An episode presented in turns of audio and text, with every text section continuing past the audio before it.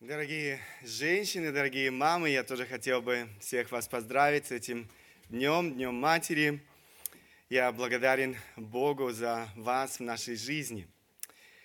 Сегодняшнюю проповедь в этот праздничный день, День Матери, я хотел бы посвятить в первую очередь, конечно же, всем женщинам. Если получится, я думал сделать серию проповедей, посвященных э, женщинам Библии, необыкновенные женщины Библии. Их действительно немало э, в Библии, и очень интересно посмотреть на жизнь каждую из них. Можно извлечь немало полезных уроков для жизни каждого из нас. Сегодня мы начнем говорить об одной такой необыкновенной женщине Библии. Мы хотим сегодня посмотреть историю одной очень, я бы сказал, яркой женщины, когда мы сегодня слышим вот это словосочетание э, «яркая женщина», мы думаем в первую очередь э, о женщине, которая привлекает э, к себе внимание своей необычной красотой, э, внешней красотой. Однако женщина, о которой сегодня пойдет э, речь, привлекает наше внимание не своей внешней красотой.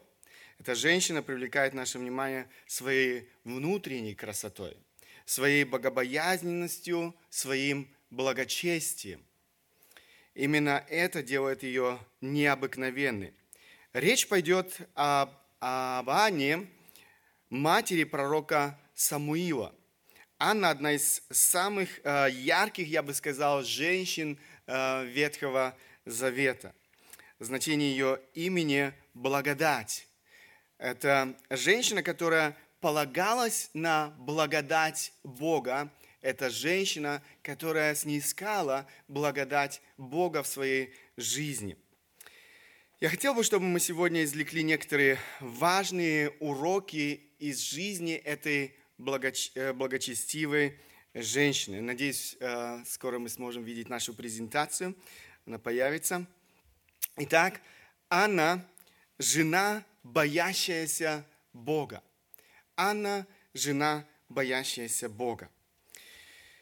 Можете открыть свои Библии, мы прочтем эту историю. Эту историю вы найдете э, в первой книге Царств. Я, э, сегодня мы прочитаем первую э, главу, и мы остановимся с вами на некоторых аспектах из этой первой главы. Был один человек из э, Рамафаим Цофима с горы Ефремовой, имя ему Илкана, сын Ирохама, сына Илия, сына Тоху, сына Цуфу, Ефрафянин. У него были две жены, имя одной Анна и имя другой Финана. У Финаны были дети, а у Анны э, же не было детей. И ходил этот человек из э, города своего в положенные дни поклоняться и приносить э, жертву Господу Саваофу в селом. Там были Или и два сына его, Офни и Финиес, священниками Господа. В тот день, когда Элкана приносил жертву, давал Финане, жене своей, и всем сыновьям ее и дочерям ее части. Ане же давал часть особую, ибо любил Анну, хотя Господь заключил чрево ее – Соперница ее сильно огорчала ее, побуждая ее к ропоту на то, что Господь заключил чрево ее. Так бывало каждый год, когда ходила она в дом Господень. Та огорчала ее, а это плакала и не ела. И сказал ей Илкана, муж ее, Анна, что ты плачешь и почему, а, почему не ешь? И от чего скорбит сердце твое? Не лучше ли я для тебя десяти сыновей? И встала Анна после того, как они ели и пили в Силоме, или же священник сидел тогда на седалище у входа в храм Господень, и была она в скорби души, и молилась Господу, и горько плакала.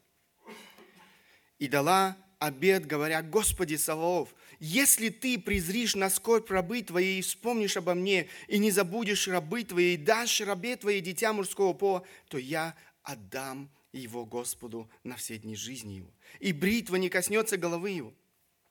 Между тем, как она долго молилась пред Господом, или смотрел на уста ее. И как Анна говорила в сердце своем, а уста ее только двигались, и не было слышно голоса ее, то или еще ее пьяной.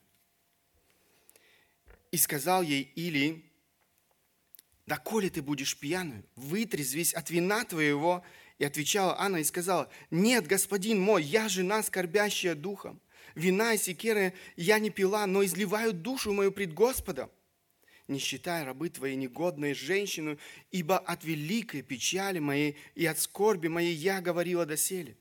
И отвечал Или и сказал, иди с миром, и Бог Израилев исполнит прошение твое, чего ты просила у него. Она же сказала, да найдет раба твоя милость в очах твоих. И пошла она в путь свой. И ела, и лицо ее не было уже печально, как прежде. И встали они поутру, и поклонились пред Господом, и возвратились, и пришли в дом свой в Раму. И познал Илкана Анну, жену свою, и вспомнил о ней Господь. Через несколько времени зачала Анна и родила сына, и дала ему имя Самуил, ибо говорила она, от Господа я и спросила его. И пошел муж ее Элкана и все семейство его совершить годичную жертву Господу и обеты свои – Анна же не пошла, сказав мужу своему, когда младенец отнят будет от груди и подрастет, тогда я отведу его. И он явится пред Господом и останется там навсегда. И сказал ей Илкана, муж ее, делай, что тебе угодно. Оставайся, доколе не вскормишь его грудью, только да утвердит Господь слово, вышедшее из уст твоих. И осталась жена его и кормила грудью сына своего, доколе не вскормила. Когда же вскормила его, пошла с ним в селом, взяв три тельца и одну ефу муки, и мех вина, и пришла в дом Господа в селом. Отрок же был еще дитя. И закололи тельца, и привела, привела отрока к Илии, и сказала, «О Господи мой, да живет душа Твоя, Господин мой! Я та самая женщина, которая здесь при Тебе стояла и молилась Господу». И о сем дитяте молилась я, и исполнил мне Господь прошение мое, чего я просила у Него. И я отдаю его Господу на все дни жизни его, служить Господу и, поклоня, и поклонилась там Господу. Очень интересная, очень длинная история. Она не заканчивается в первой главе. Во второй главе мы читаем продолжение этой истории – Сегодня мы остановимся только на двух аспектах э, в этой истории. В следующий раз, я надеюсь, мы посмотрим э, другие очень тоже важные аспекты. В этой истории мы знакомимся с семьей Элканы. Однако основное внимание, как я думаю, вы уже заметили, здесь уделяется Ане, одной из двух жен Элканы. И это не случайно. Не случайно, что эта история стала частью священного писания. Богу было угодно, чтобы все последующие поколения людей читали историю этой простой женщины. Богу было угодно, чтобы мы извлекали из истории этой женщины важные уроки для своей собственной жизни. Как мы видим, Анна была совершенно простой женщиной. Она не, не происходила из какого-то знатного рода. Она не выделялась своей невероятной красотой. Она не занимала в обществе того времени какое-то особое положение.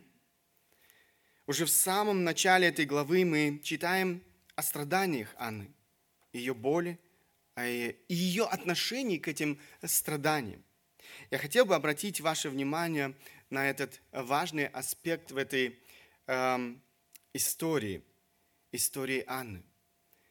Анна, ее страдания и Бог – Анна, ее страдания и Бог. Уже во втором стихе мы узнаем о самой большой боли в жизни Анны. Посмотрите еще раз внимательно на второй стих. У него, э, то есть у Элканы были две жены, имя одной Анна, а имя другой Финана. У Финана были дети, у Анны же не было детей. Сегодня даже многим женщинам трудно понять боль Анны. Я уже не говорю о мужчинах. Ценность нашего общества или ценности нашего общества радикально изменились. В нашем обществе, да и во всем современном мире, я бы сказал, агрессивно насаждается идеология, которая направлена против а, материнства, против рождения детей. Многие современные эм, женщины буквально пропитаны эгоизмом. Они не думают больше о высокой ценности материнства. Это больше не право и не привилегия, скорее тяжелая ноша, непосильное бремя, невероятная обуза. Женщины часто пренебрегают своим призванием быть, стать матерью. Немало женщин вообще не хотят иметь детей. Многие из них, к сожалению, идут на самые крайние меры, убивая своих детей в своей утробе. Та, кто должна была нести жизнь, стала носителем смерти. Легализация абортов нанесла сокрушительный удар по образу женщины как матери. С 1980 года, можете увидеть эту статистику, руками матери в этом мире было убито 1 миллиард 573 миллиона 493 тысячи 182 младенца. Это на тот момент, когда я готовился к проповеди. Сейчас их уже гораздо больше. Вот эта страничка в интернете, э, на которой можно следить за эм, этим числом. И это только официальные цифры. Представьте себе, это только официальные цифры. В интернете э, можно все это найти. Для сравнения, во Второй мировой войне погибло около 70 миллионов человек. 23 раза число, которое вы видите выше, превышает э, число умерших э, во время э, этой Второй мировой, Второй мировой войны, превышает в 23 раза. Эти дети больше, чем Полтора миллиарда детей погибают в мирное время, представьте себе, в мирное время от руки самого близкого человека. Но об этом сегодня молчат. В каких официальных средствах массовой информации сегодня осуждается этот узаконенный государством геноцид самых беспомощных и беззащитных детей? Найдите мне одну современную статью на эту тему. Вы не найдете. Во многих странах сегодня уже разрешается так называемый поздний аборт. Мало кто может себе представить, что скрывается за этим выражением. Это, этот ужас происходит сегодня в наши дни. Матеря принимают и в этом геноциде самое непосредственное участие. Нужно сказать, что каждое поколение, ориентируясь опять же на мать, как на образец для подражания, вырастает еще более эгоистичным, чем предыдущие, еще более безбожным, чем предыдущие. Давайте снова вернемся к Ане и ее страданиям. Она очень хотела стать матерью. Чадородие, согласно Второзаконию, 7 главе, 13-14 стихи, я сейчас не буду читать эти стихи, у нас нет этого времени, было в Израиле знаком Божьего благоволения, Божьим благословением. Бесплодие женщин, напротив, приравнивалось к проклятию. Все усугублялось еще и непростыми отношениями в семье. Как я уже сказал, она была одной из жен Элканы. Вторую жену Элканы звали Финана. Многоженство никогда не было замыслом Бога. Божий замысел – один мужчина для одной женщины и станут двое единой плотью. Помните, мы читаем это в Священном Писании. Всякий раз, когда люди пренебрегают волей Бога, это неизбежно ведет к проблемам. Так и в этой семье не обошлось без проблем. Она не была одной и единственной в жизни этого благочестивого Элканы. Можно только представить себе, как непросто ей было в этих отношениях. В отношениях Анны и Финаны тоже никогда не было мира. Хотя Анна и была бездетной, Элкана, мы читаем, любил ее больше, э, чем Анну. Мы читаем о том, что Элкана проявлял к ней особое внимание. Каждый год, когда они всей семьей ездили в Силон для жертвоприношений, там э, находилась в то время скиния, Элкана давал ей особую часть из того, что он приносил в жертву Богу. Посмотрите, 4 и 5 стихи. В тот день, когда Элкана приносил жертву, давал Финане, жене своей, и всем сыновьям ее и дочерям ее части, Анне же давал часть особую, ибо любил Анну, хотя Господь заключил чрево ее. Конечно же, этот факт не, мо, не могла не заметить Финана, которая названа в тексте соперницей Анны. Посмотрите, 6 стих. Соперница ее сильно огорчала ее, побуждая ее к ропоту на то, что э, Господь заключил чрево ее.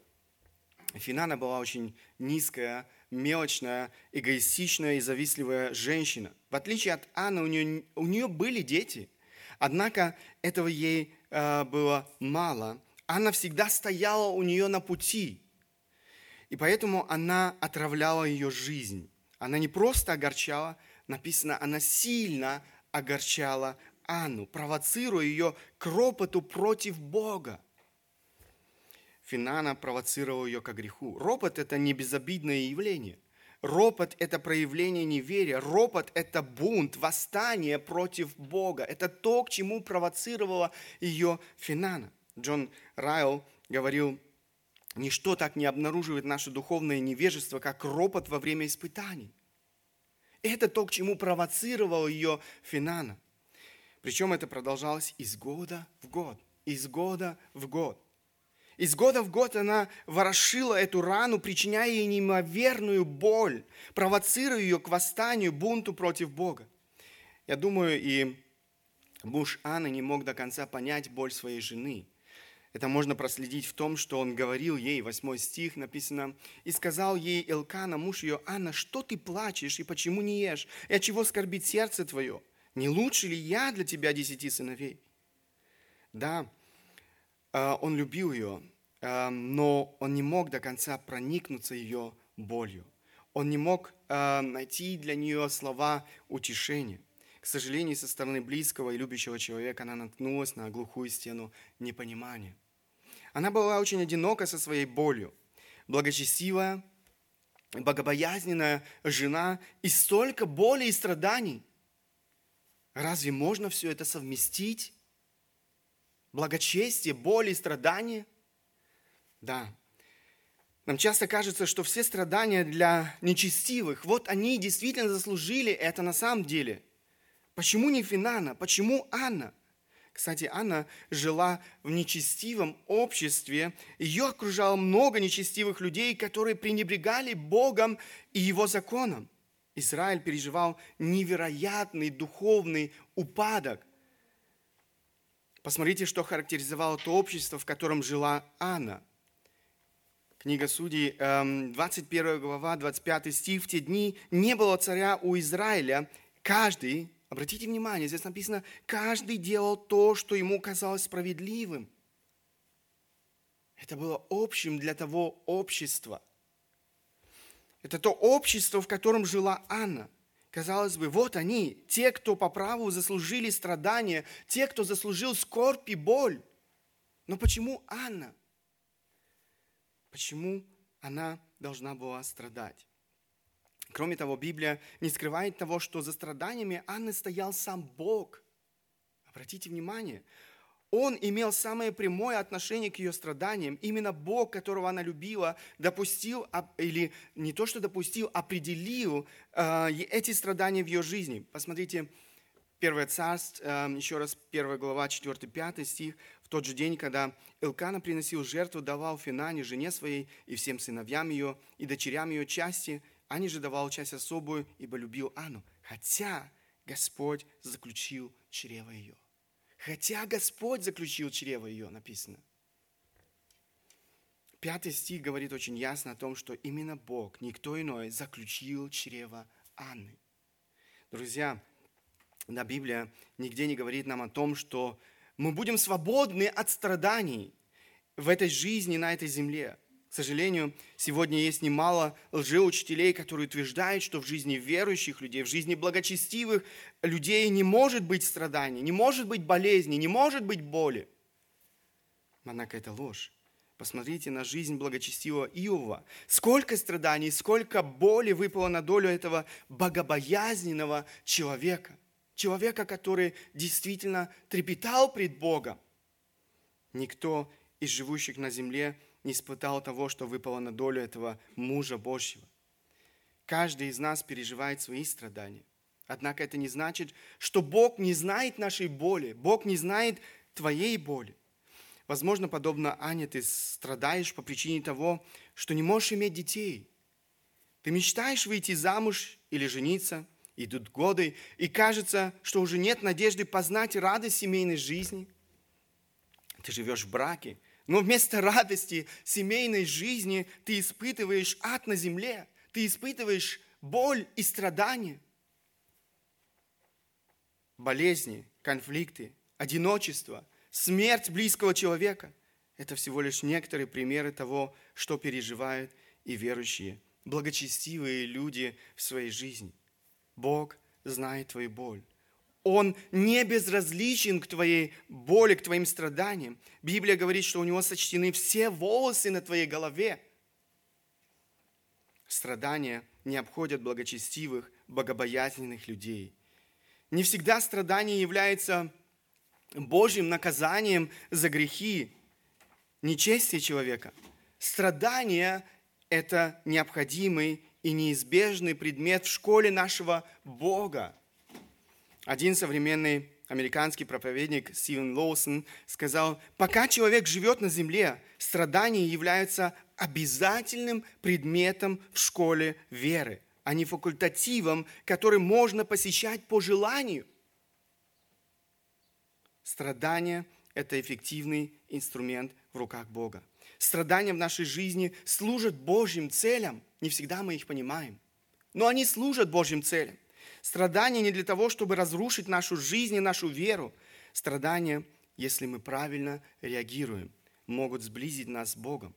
Страдание помогает нам пересмотреть наши приоритеты, ценности, наши цели.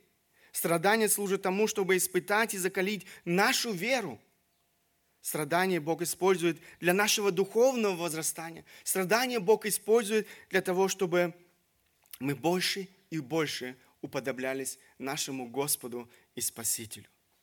Послание к римлянам Павел пишет, стих, который всем нам знаком, «Притом знаем, что любящим Бога, призванным по Его изволению, все содействует ко благу». Обратите внимание, здесь сказано «все», все в нашей жизни содействует ко благу. В своем провидении Бог использует все обстоятельства нашей жизни ко благу. Это очень важная истина, которую мы не только должны понимать, но и принять сердцем. Кроме того, мы знаем, что Бог никогда не допустит в нашей жизни испытания сверх нашей силы.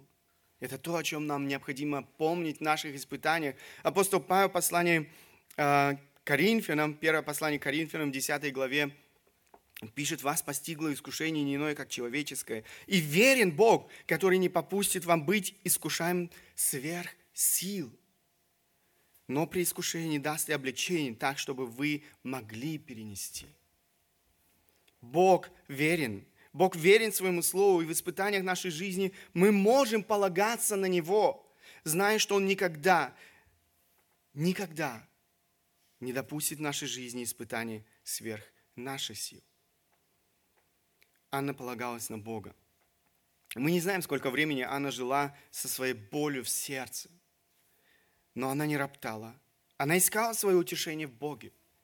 Она приходила со своей болью к Богу. Это то, что она делает, находясь в очередной раз в храме со своей болью. Она молится Богу. Я хотел бы, чтобы мы внимательно посмотрели на эту э, очень интересную молитву Анны. Анна и ее молитва к Богу. Анна и ее молитва к Богу. Читая эту историю, мы видим, что молитва для Анны э, не была чем-то незнакомым.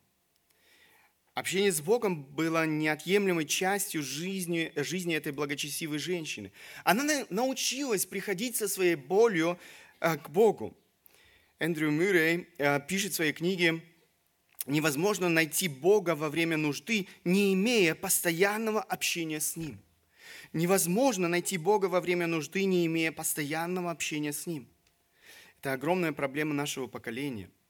Я говорю о верующих э, людях, не о тех, кто далек от Бога. Мы так мало проводим время с Богом. Для многих современных верующих людей молитва стала какой-то формальностью. Все тот же Эндрю Мюррей пишет, молитва – это общение с невидимым и святым. Все силы Вселенной могут быть в распоряжении молящегося. Это самая суть истинной веры и канал всех благословений. Мы часто лишены всякой духовной силы и Его благословений, потому что пренебрегаем молитвой. Молитва является важным источником нашей духовной силы. В общении с Богом мы обретаем силу проходить свои испытания. В молитве с Богом мы обретаем необходимую мудрость решать сложные вопросы нашей жизни. В своей скорби Анна обращает свой взор к Богу. Посмотрите, что характеризует молитву Анны. Мы видим, что молитва Анны – это смиренное прошение. В этой молитве вы не найдете ропота против Бога, к чему ее так подстрекала Финана.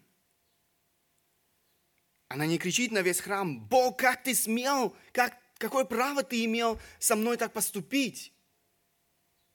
Она не проклинает в своей молитве Финану за всю ту боль, которую она причинила ей или причиняла ей из года в год. Нет, она написана, посмотрите, 13 стих, говорила в сердце своем, а уста ее только двигались, и не было слышно голоса ее.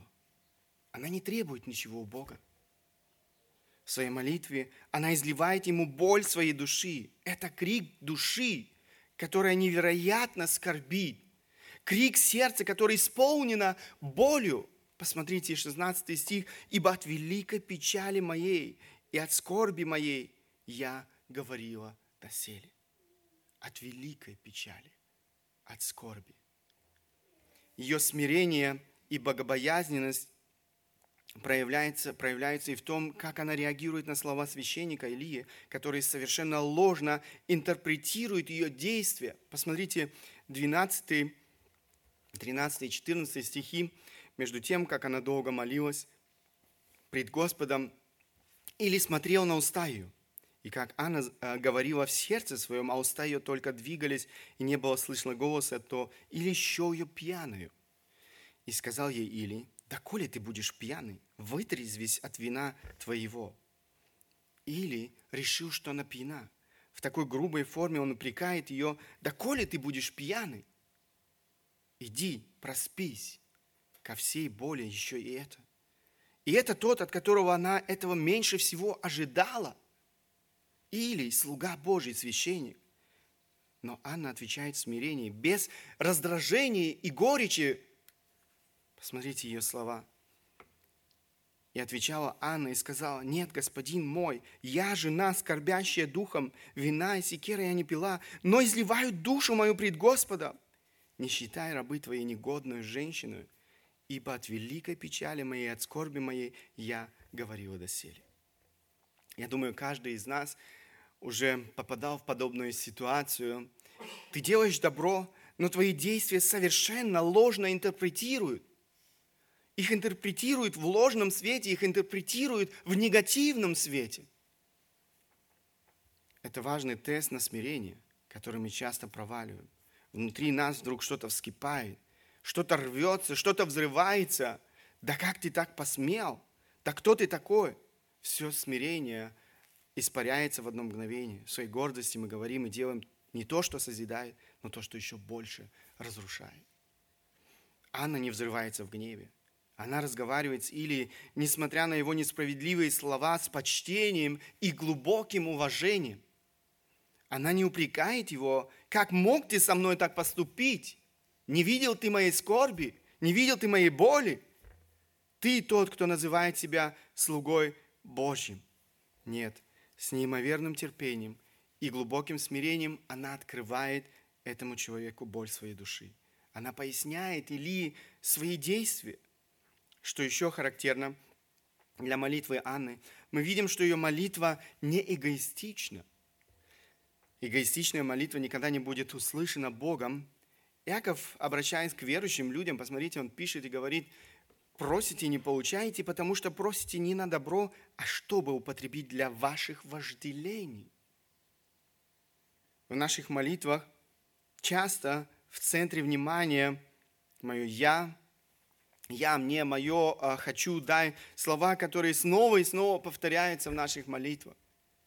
Это одна из причин, почему мы так часто не можем испытать радость услышанной молитвы Богом. Яков говорит, чтобы употребить для ваших вожделений, для эгоистичных желаний. Чтобы испытать эту радость и эти благословения нашего Небесного Отца, нужно быть свободным от этих э, эгоистичных желаний. Нужно, чтобы мы желали исполнить волю нашего Бога, волю нашего Господина. Нужно, чтобы мы просили согласно Его воле. А чтобы просить согласно Его воле, нам нужно знать Его волю. Нам нужно знать Его желание. Нужно жить Его желанием. Нужно быть исполненным Святым, Святым Духом, переживать Его водительство и в наших молитвах. Где?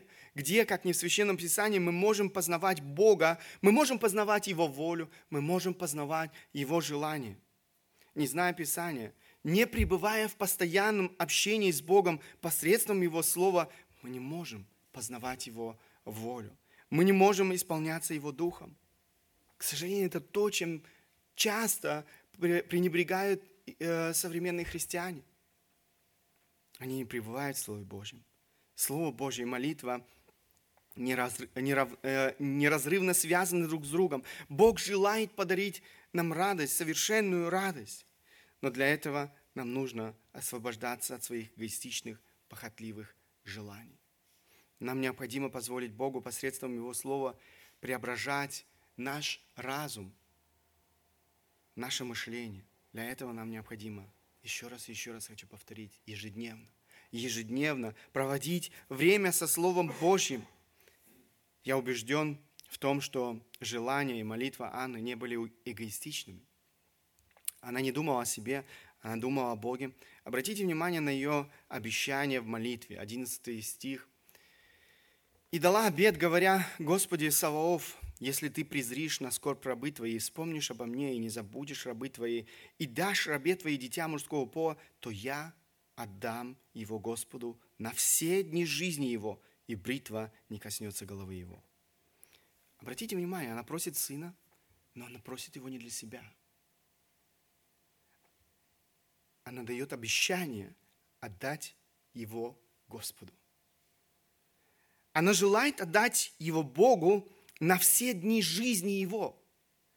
Друзья, вдумайтесь в эти слова. То, что ей так дорого, то, что ей так желанно, она готова отдать Богу.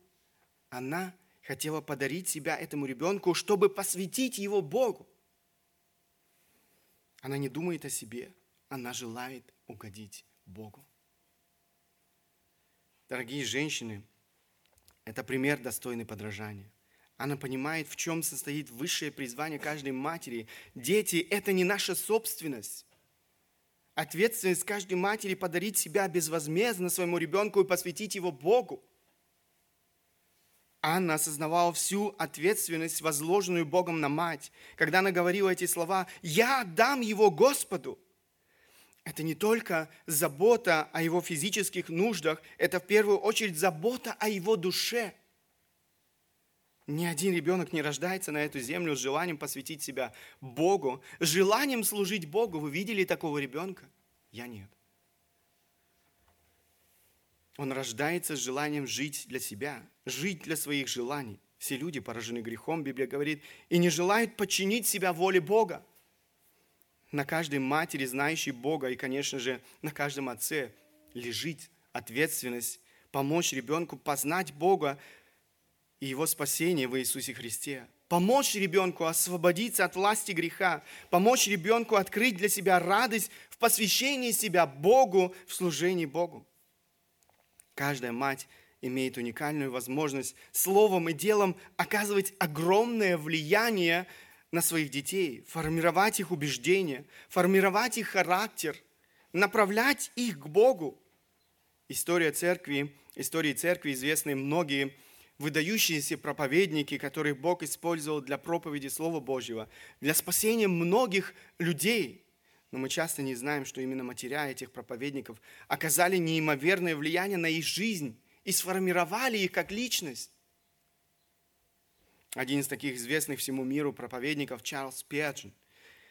Автор биографического очерка о Спержине пишет – Безусловно, родители были заинтересованы в том, чтобы их дети преуспевали в учебе. Но еще больше они были заинтересованы в их правильном духовном развитии. Поскольку отец был очень занят работой и служением, обязанности по воспитанию детей в основном выпали на долю матери. Она была очень богобоязненной и добросердечной женщиной. Ее сын Джеймс говорил, всем, что по милости Божьей, Божьей было у нас достойного и прекрасного, мы обязаны прежде всего ей. Чарльз вспоминал о ней с глубокой любовью и благодарностью. Он рассказывал о том, как она читала своим детям Писания и убеждала их позаботиться о своих душах.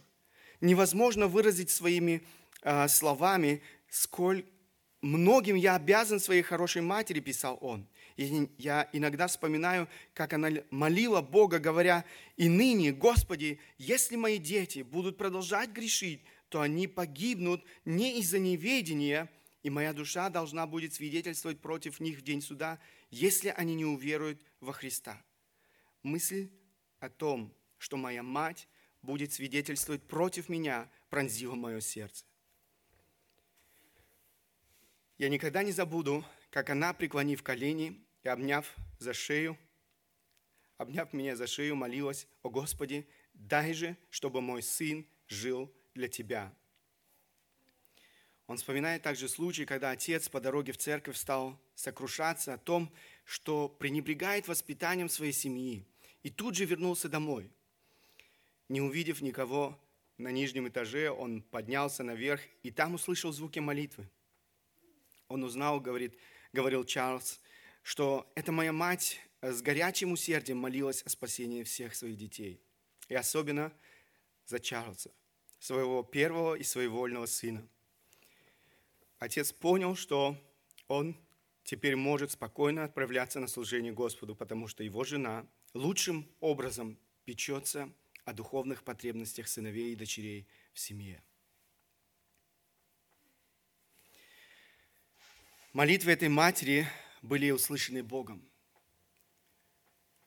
Ее молитва не была эгоистична, ее усердие, труд не были напрасны – они не были забыты Богом. Ее сын Чарльз э, познал Бога, жил для Бога и стал благословением для десятков тысяч людей. Это плоды его благочестивой матери, которая посвятила себя своим детям.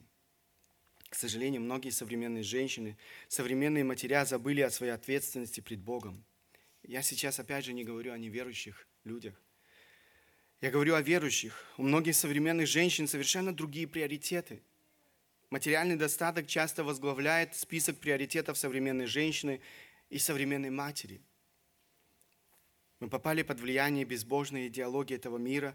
Мы делаем все, чтобы обеспечить своих детей материально, при этом мы пренебрегаем своей духовной жизнью и духовной жизнью своих детей. Мы проводим мало времени в общении с Богом, молитве и размышлении над Его Словом. Чаще всего это общение носит чисто формальный характер. Так, для галочки. Мы пренебрегаем посещением собранием церкви, воскресных богослужений, молитвенных собраний. Мы пренебрегаем общением в церкви. Некоторые родители вообще не заботятся о том, чтобы их дети были рядом с ними в воскресенье в собрании детей Божьих. Дети могут в это время проводить время с бабушкой и дедушкой, или же праздновать день рождения с друзьями, а иногда даже всей семьей. Дети могут в это время участвовать в спортивных мероприятиях. Я могу понять семьи, в которых один из родителей неверующий, но мне трудно понять родителей, которые, называя себя верующими, так небрежно относятся к Богу и Его церкви. Они не понимают, что все, что они делают или не делают, формирует убеждения и характер их детей. Личный пример играет невероятно важную роль в воспитании детей, в формировании их убеждений и характера. Ваши дети будут следовать вашему примеру. То, что важно для вас, будет важно вашим детям.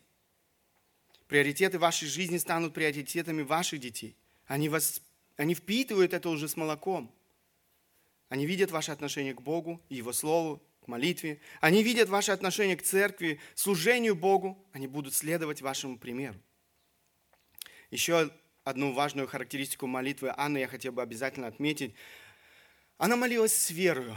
Она молилась к Богу с верою. Обратите еще раз э, внимание на 12 стих. Между тем, э, как она долго молилась пред Господом или смотрела на уста ее. Заметьте, она молилась не просто так. Авось поможет. Авось поможет. А, авось что-то произойдет. Она молилась пред э, Господом. Она понимала, что она стоит в присутствии Бога, говорит с Богом, который видит ее, который слышит ее. Он не где-то там далеко, он не, досяг... он не где-то тот, который недосягаем. Он может понять, он любит, он рядом. Бог видит ее боль. Здесь, сейчас, в тот момент, когда она обращается к Нему. Кроме того, она молилась настойчиво. Написано, долго молилась. Она не сдавалась, желая быть услышанной Богом. В 11 стихе она обращается к Богу, называет его Богом Саваофом. В этой истории мы дважды находим это имя Бога. Это первый раз вообще, когда мы находим это имя Бога в Библии. Его значение – Господь сил, Бог воинства. Обращаясь к Нему таким образом, Анна не сомневается в Его силе э, сделать, казалось бы, невозможное – в конце концов, когда священник или провозглашает ей волю Божью, у нее нет и тени сомнения в том, что Бог услышал ее молитву. Посмотрите ее реакция. Эм, я прочту только конец 18 стиха. «И пошла она в путь свой, и ела, и лицо ее не было уже печально, как прежде». Печаль сменяется на радость. Еще она э, не держала своего сына на руках, но она знала, Бог услышал ее молитву. Бог подарит ей сына. Друзья, Бог хочет, чтобы мы обращались к Нему с верой. Бог хочет, чтобы мы были настойчивы в наших молитвах к Нему, ожидая ответа. Он дал нам столько великих обетований в Своем Слове, на которые мы можем опираться, обращаясь к Нему в молитве. Посмотрите, Евангелие от Матфея, слова Христа, просите и дано будет вам, ищите и найдете, стучите и отворят вам, ибо всякий просящий получает, и ищущий находит, и стучащему отворят. Евангелие от Марка, 24 стих, 11 глава. «Потому говорю вам все, чего не будете просить в молитве, верьте, что получите, и будет вам». Я мог бы вам сейчас цитировать еще десятки таких обетований в Слове Божьем, у нас, к сожалению, нет этого времени. Друзья, я хочу ободрить вас. Выпишите себе эти обетования, выучите их наизусть, размышляйте о них, опирайтесь в своих молитвах на слова Бога. Это обогатит ваше, эм, ваше отношение с Богом, это обогатит вашу молитву к Богу, это принесет в вашу жизнь много радости.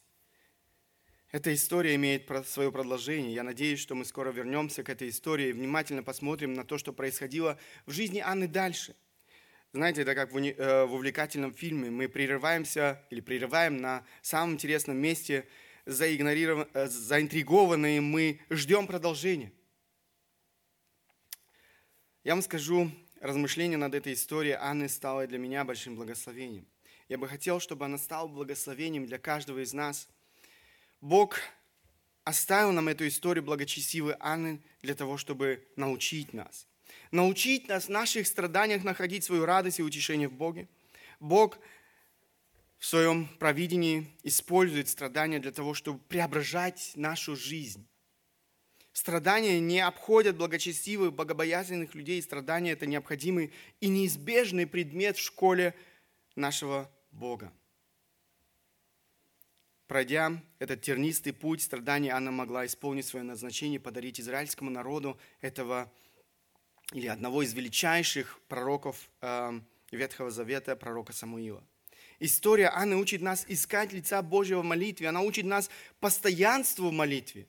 Молитва, которая движима не эгоистичными желаниями, но желанием угодить Богу, исполнить Его волю. Она учит нас смиренной молитве. Она учит нас молитве веры, молитве, которая ожидает от Бога невозможного.